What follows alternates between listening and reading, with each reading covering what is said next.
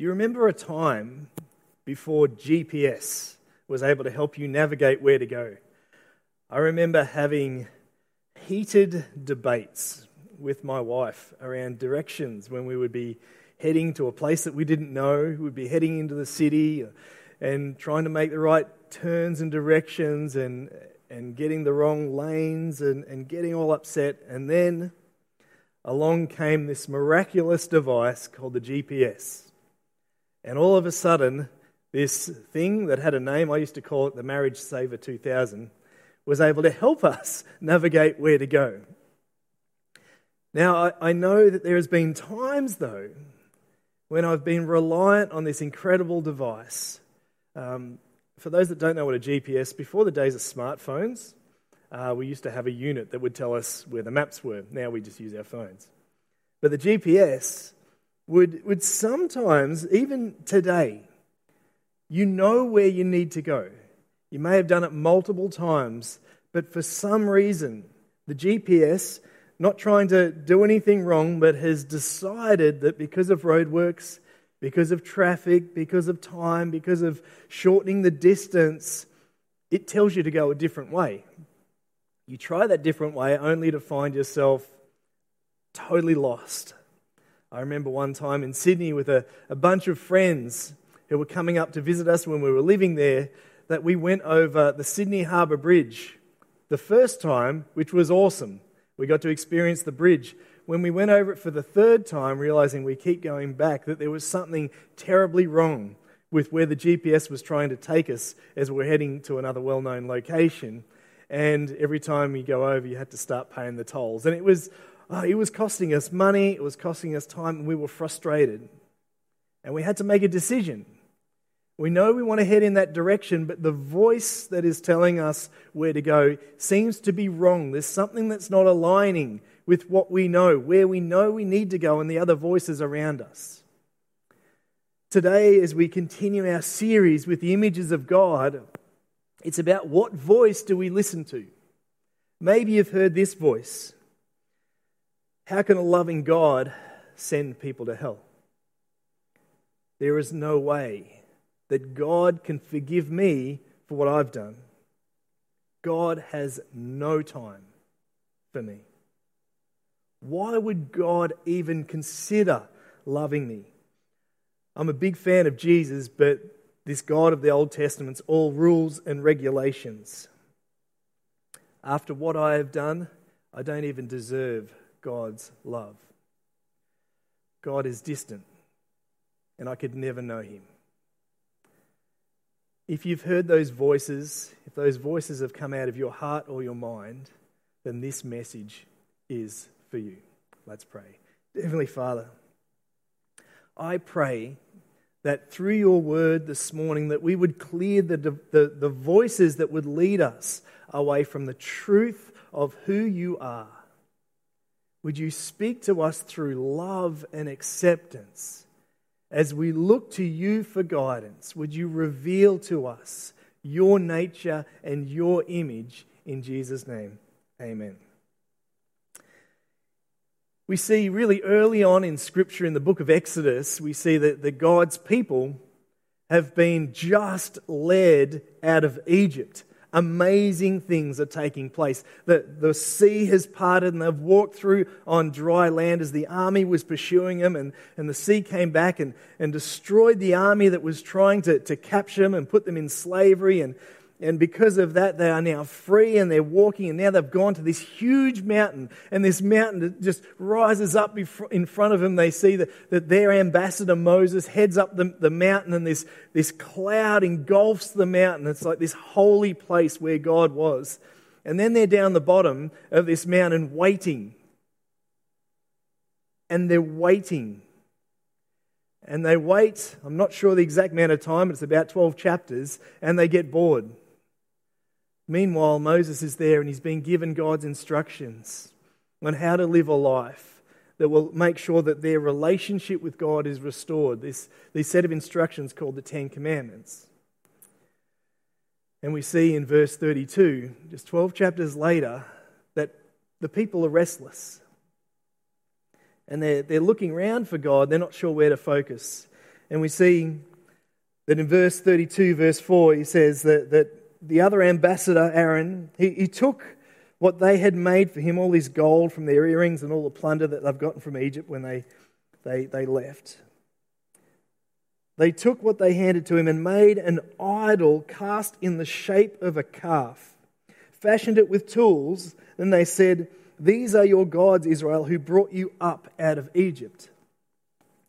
Now, it wasn't that they were totally rejecting God because they knew who took them out of Egypt. These are your gods, or other translations said, This is your God that brought you out of Egypt. They've just been through the, the Red Sea that had parted. They knew who led them out. But what were they looking to for their image of God? They were looking to the things around them. They were distracted. And they tried to limit God to one of his creations, that the image of a calf. And we know that the irony of this passage is coming down from the mountain is Moses with these guidelines. And the second guideline for living a life says, don't create any images and worship them out of the, the materials that God created. Don't make something out of gold. God made gold. Don't make something in the shape of a calf because God made calves. You can't contain what God is by trying to limit him to his created things. They were looking at what was around them to get their image of God. The very next chapter in Exodus 33, we see that Moses doesn't look at the things around him, but takes them into account while looking to God. Exodus 33 and verse 12 Moses said to the Lord, You have been telling me, lead these people, but you have not let me know whom you will send with me. You have said, I know you by name, and you have found favor with me. Important words. If you are pleased with me, teach me your ways directly to God, so that I may know you and continue to find favor with you. Remember that this nation is your people.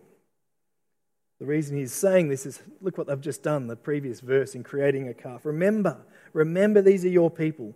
Help me to lead them, guide me so that I may guide them. Moses said to him, If your presence uh, Moses then, if your presence do not go with us, then send me up from here. How will anyone know that if you are pleased with me and with your people unless you go with us? So when people look at us, if your presence is with us, when people look at us, they see that there is a God, that it goes before them, that is setting them apart. What else will be distinguish me and my people from all the other people on the face of the earth? And Moses said to uh, God, sorry, start again. We can't edit this, this one's live. And the Lord said to Moses, I will do the very thing that you have asked, because I am pleased with you and I know you by name. We see a contrast where in the very previous verse, Aaron is looking to the things around him to get his image of God, and it falls incredibly short. Moses goes directly to God for his image. And because of that, he goes to the Creator, and God in turn says, I am with you. I will find, give you rest and comfort. I know you by name. I know you. I created you. Of course, I want to go with you.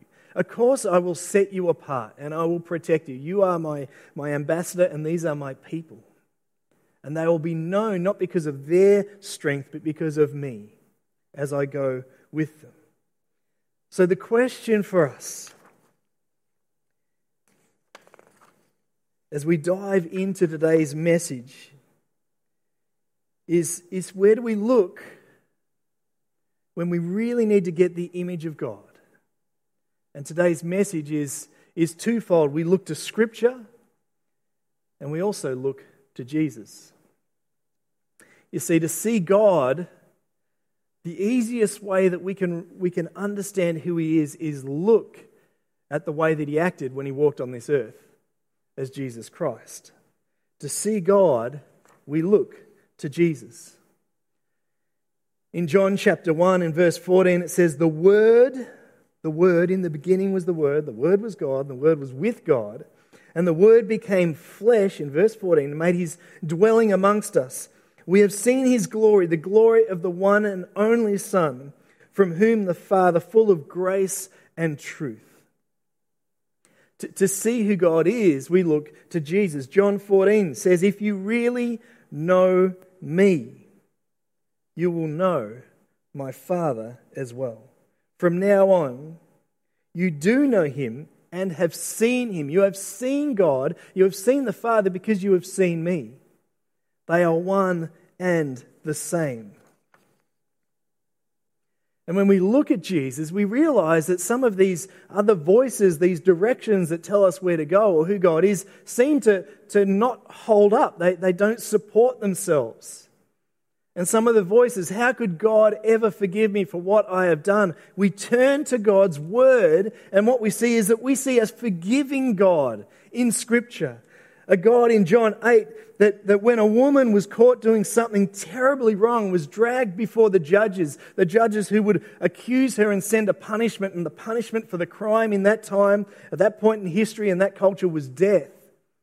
And when they dragged her before Jesus, trying to see what Jesus would do also, Jesus took, took something and knelt down and started writing in the dust of the ground and started writing these, these issues and problems and, and wrong things. And slowly, the, the, the accusers, those that were going to pass judgment, see what have been written and thought, that, oh, I've done that. I can't pass judgment when I've done that. And they, they left. And, and left in the room is Jesus and the, the woman that's been accused. And he says, he, he stood up and he said to the woman in John 8, Where are your accusers? Do not even one of them condemn you? No, Lord, she said. And with her life on the line, knowing what the consequence was, she looks at Jesus, and as he speaks to her, he says, Neither do I. I don't condemn you. But stop doing what you're doing. Don't do the wrong thing again. Go and sin no more. But I, am not going to pass judgment on you. I forgive you.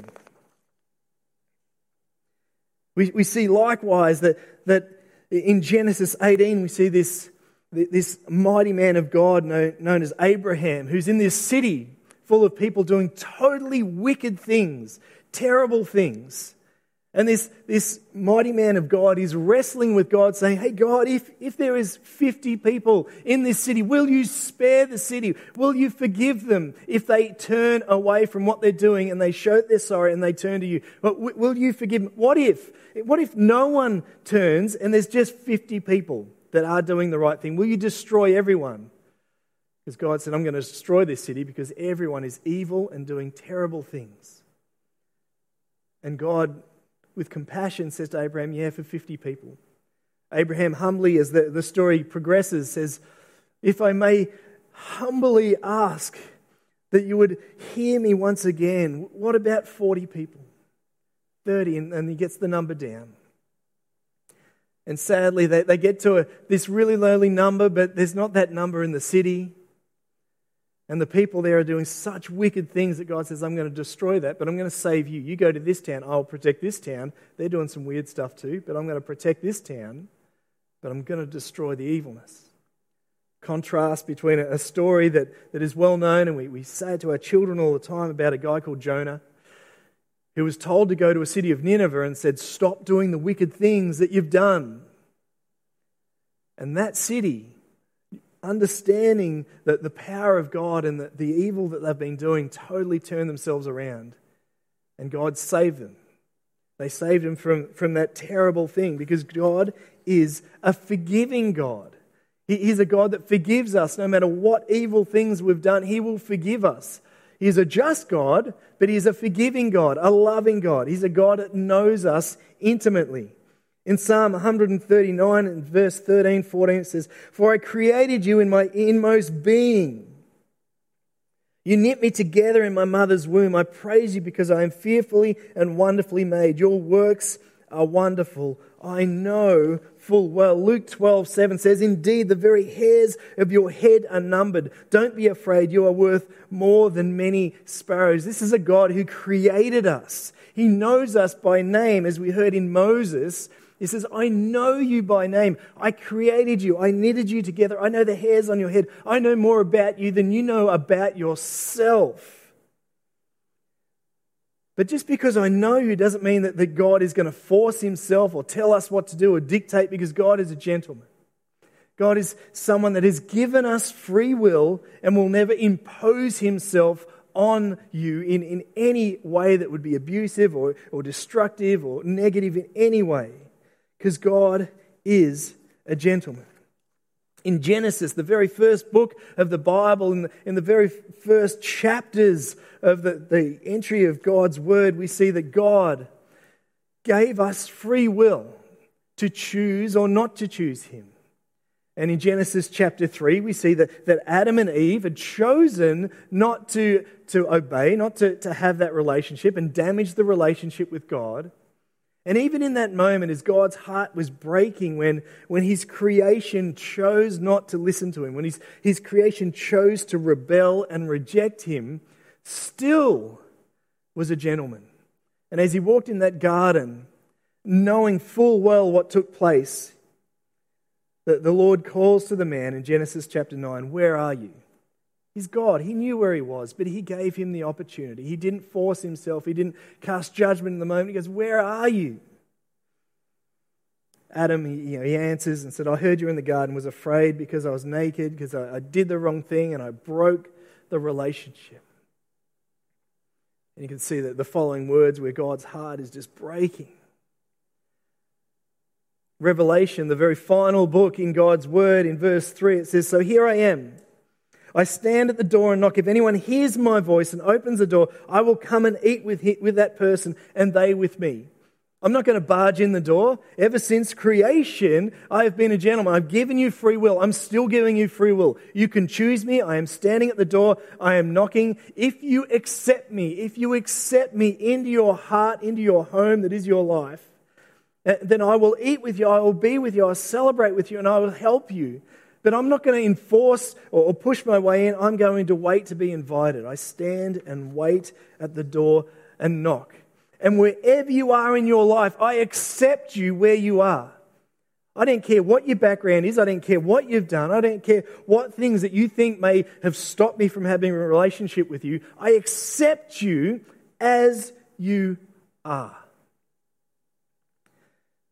John 4, verse 7, we see a Samaritan woman who came to draw water, and Jesus said to her, Will you give me a drink? His disciples had gone into town to buy food. And the Samaritan woman said to him, you're a Jew. I'm a Samaritan woman. How can you ask me for a drink? For Jews did not associate with Samaritans. In verse 10, Jesus answered her, But if you knew the gift of God and who it is that asks you for a drink, you would have asked him, and he would have given you living water. Samaritans who had, had broken the covenant of the chosen people of Israel back in history and, and chosen to do the wrong thing, and they'd, they'd gone and lived a different way. And so, because of that, Jews and, and Samaritans had nothing to do with each other. And this Samaritan woman not only was born into a culture, and into a class and a race and a people group, but it also made fairly unwise choices with her life. And Jesus accepts her as she is.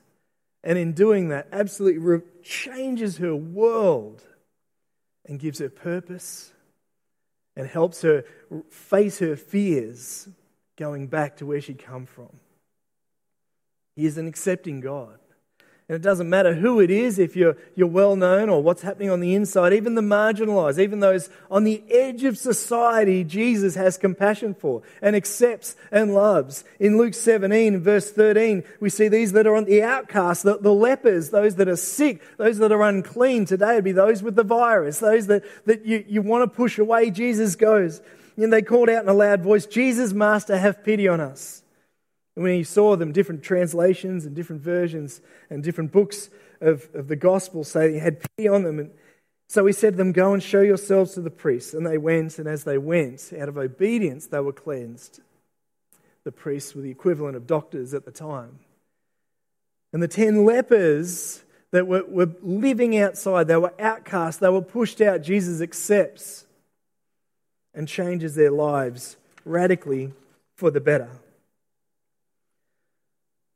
You see, if you want to find the image of God, it doesn't matter if you're in Genesis or if you're in Revelation or if you're anywhere in between. We see, see the God of the Old Testament is the God of the New Testament. The God who, who wouldn't impose himself on Adam and Eve, yet, yet loved them and broke their heart for them and clothed them and fed them and, and cared for them. Even in their sickness is the same God that in the New Testament will knock on the door as a gentleman, that, that will heal the sick and love those that are lost. He is the God of the Old and the New, is the same God, yes, yesterday, today, and forever. He is the Alpha and Omega. He is the beginning and the end. He is the loving God that even while he hung on the cross with those that executed him, he looked down on the ones that nailed the nails in his hand and says, Forgive them.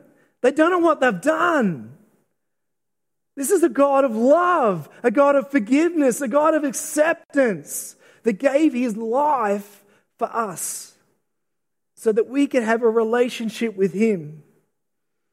If you want to see the image of God, you've got to look at God's Word. And when you do that, you see, and we're going to put on the screen that He is a rock that He is the warrior, He is the peacemaker, He is the vineyard owner, He is the builder, He is the king, He is the father, He is the husband, He is the potter, He is the judge, He is the good shepherd, He is the forgiving father, He is the gift giver, He is the healer, He is the God of compassion, He is the God of empathy and grace, He is the God who knows us intimately, He is the God who is trustworthy, He is the God who pursues, He is the God who provides, He is the God that is all powerful.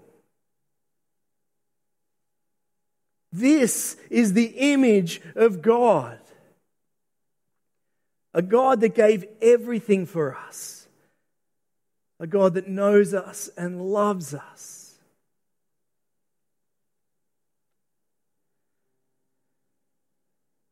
Our challenge this week is to look at the image of God we don't see that by the things around us. Are calves bad things? No, calves are amazing. We love the creation. If you saw the, the pre service show, we saw people's pets, people's animals in the foyer, and, and they were amazing. You see the deep connection with family and animals as people steward the creation that God has made for us, the elements that God gives us in plastic and steel and leather, and they're good things, but they're not God. Last week we talked about how we get distorted images of God. And I know the wrestle for, for many this week has been well, I want to be a good parent. Does that mean that I'm going to give a distorted image of God? And the answer is that anything that isn't directly God will give a distorted image. Doesn't mean you're a bad parent. I love my kids. I give my life for my kids. But if they look to me for their image of God, it's going to be distorted, no matter my best intentions. The image of God comes from God's Word. The Word was made flesh. We look to Jesus. And as Moses did, we can access God through the Holy Spirit when we pray to Him. The only way that we will find the true image of God is by going directly to Him. Church is good, pastors are good, small groups are good, but we're not God. We're human. We're going to fail. I want to encourage you to look at the one that never failed this week. The challenge for us today is to, to know God is to look to Jesus. To know God is to look to Jesus. So I want to challenge us to read one of the Gospels this week. The Gospels, if you're new to faith, are found in the New Testament. It's about two thirds of the way through, and it starts with a, a book in the Bible called Matthew. There's four Gospels Matthew, Mark, Luke, and John. And they all tell the story of when Jesus walked this earth. They all tell that story from a different perspective.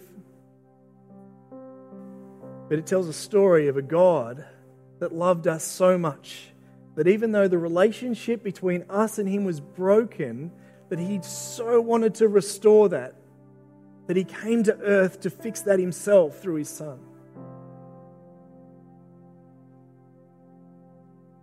I want you then, after you've read the gospel, one of the gospels is to reflect on what you see.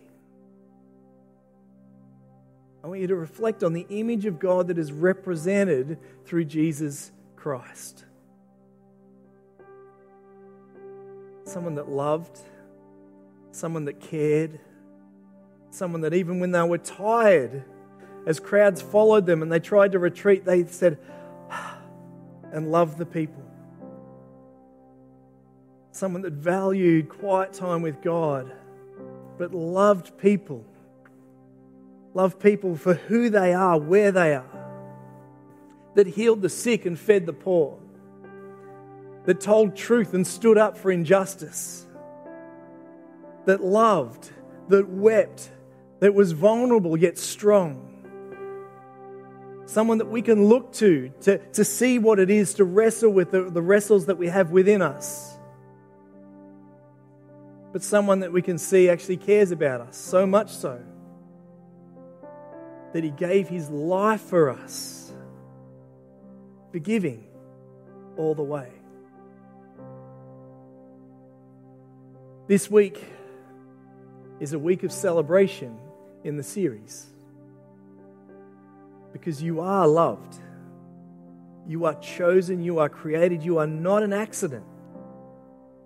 You have purpose, you have hope and a future because God loves you. God created you. God does not make accidents. You are here for a purpose. You are here for a reason. You have an anointing on your life. You are set apart. You are holy because of what God has done for you through His Son. The image of God is something to embrace, not to run away from, something to bask in, not something to, to try and isolate and compartmentalize. And as God's image is revealed time and time again, we become more refined to be the men and women of God that He's called us to be. For God is love. God is love. This week, I want you to know the God of love loves you. Let's find Him in Scripture and enjoy the world He's given us as we care for it, as we steward it, and as we protect it. Dear Heavenly Father, we thank you that when we look to the image of God, we don't need to look any further than your Son, Jesus Christ, that showed us what it was to protect, to love, to care, to embrace those that were outcast, to, to spend time with those that were lost and lonely. Lord, who never lost sight of the purpose of your creation on this earth, the bigger picture of spreading the, go- the good news, the gospel, that God wants to restore our relationship back to Him. Lord, as we look at what love looks like in Scripture, may we see you. May we be obedient to that, but may we bask this week in your love, your unconditional, unwavering, unshakable love that has forgiven us so much that the things that we are forgiven for are just wiped clean. They are cast away, they are taken away once and forever. We thank you. We thank you that when we pray to you, we have direct access through Jesus Christ to a loving God. May we experience you this week through Scripture, through prayer, and through the body of Christ. In your name we pray. Amen.